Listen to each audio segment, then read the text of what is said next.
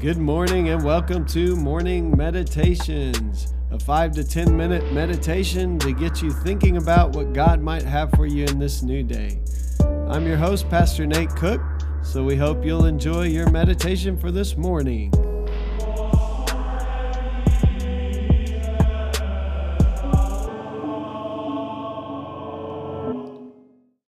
Hey, this is Pastor Nate, and this is your morning meditation for this morning. So today we're reading from Matthew chapter 13, verses 31, sorry, verse 33. He told them still another parable. The kingdom of heaven is like yeast that a woman took and mixed into about 60 pounds of flour until it worked all through the dough.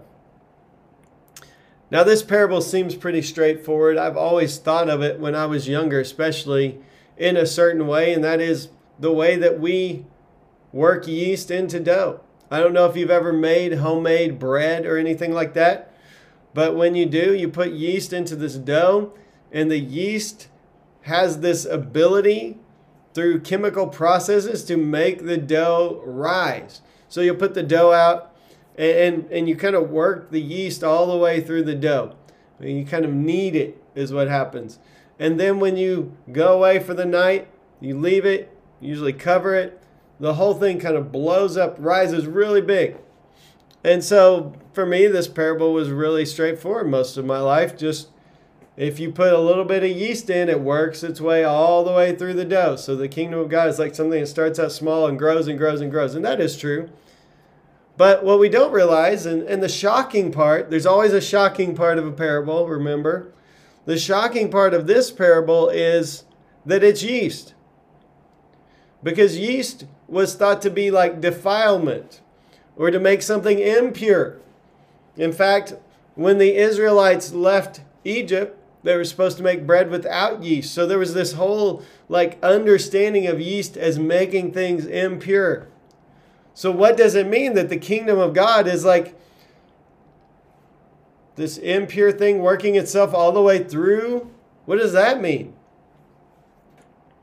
Well, I think what Jesus is trying to say is in his day, the Pharisees had a very ritualistic understanding of what it meant to be pure. So, if something was impure, like a dead body, you don't touch it, or else then you would become impure. If some someone was impure, they used to think that any kind of physical ailment meant that God was kind of had turned against you, so you were impure, so you couldn't worship. You don't touch it.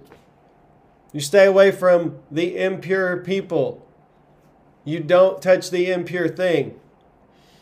And then Jesus says, God is at work even in the places you think are impure. It's like this yeast that works its way all the way through. In other words, the kingdom of God is at work even in the impurities of the world. That God is working, and maybe especially in the places that seem to you to be impure. Jesus like lived this whole thing. He would go and he would touch these people who were unclean we think about him healing lepers. And it's really important that when you watch Jesus heal lepers, not leopards, but lepers, that he touches them often. That, that the healing involves him touching the impure thing. He puts his hands in, in blind people's eyes and makes mud and, and wipes it on their eyes. People who are thought to be impure. He raises dead bodies to life he brings things back that were supposed to be completely impure, completely gone.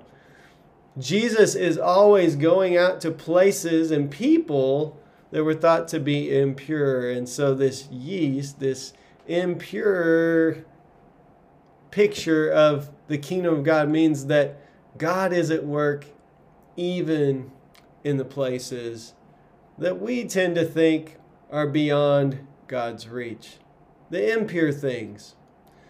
And so sometimes the church has had this history of, of saying, you get your act together and then you'll be welcome in this place.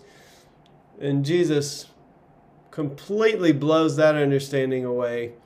And Jesus says, the kingdom of God is full of these impurities, if you will. This, this, these people that maybe you thought were beyond the reach, that God is at work in their lives. And, and Jesus says it this way that the tax collectors and sinners, in quotation marks, are coming into the kingdom ahead of you, Pharisees, who keep all the rules and regulation and ritual purity. And so the shocking part of this parable is that God is at work even in the places that we might think are too far gone, are impure in this world. And, so this parable is so much more than just a parable about something starting small and growing. It, it's this parable about something that reaches to the uttermost parts of the world, even the places that you thought were so impure they could not be reached. That's good news today. And it also reminds us that every person you meet today, regardless of, of their attitude towards faith or Christ or anything church related, even if they would swear all of that stuff off and say that they don't want any part of it, God is at work in that place. God is at work in the darkness. God is at work in even the most evil, violent places that we can think of. And we have seen those in our day recently that God is still working and moving redeeming and restoring and bringing life. Even when we can't see it, the kingdom of God is working itself all the way through. So, today, when you encounter a situation that you're not sure God's at work at or in that situation, I would encourage you to remember the parable of the yeast that this kingdom, it has worked all the way through. The, the yeast, is, the, the impurities are no match for the kingdom of God.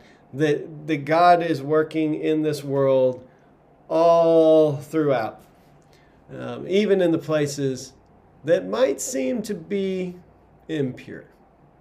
Hey, that's just a thought for this morning, and I hope you have a great day.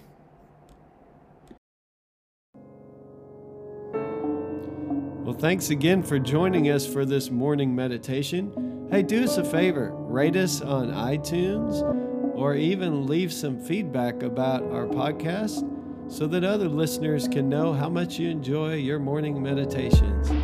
Hey, have a great day.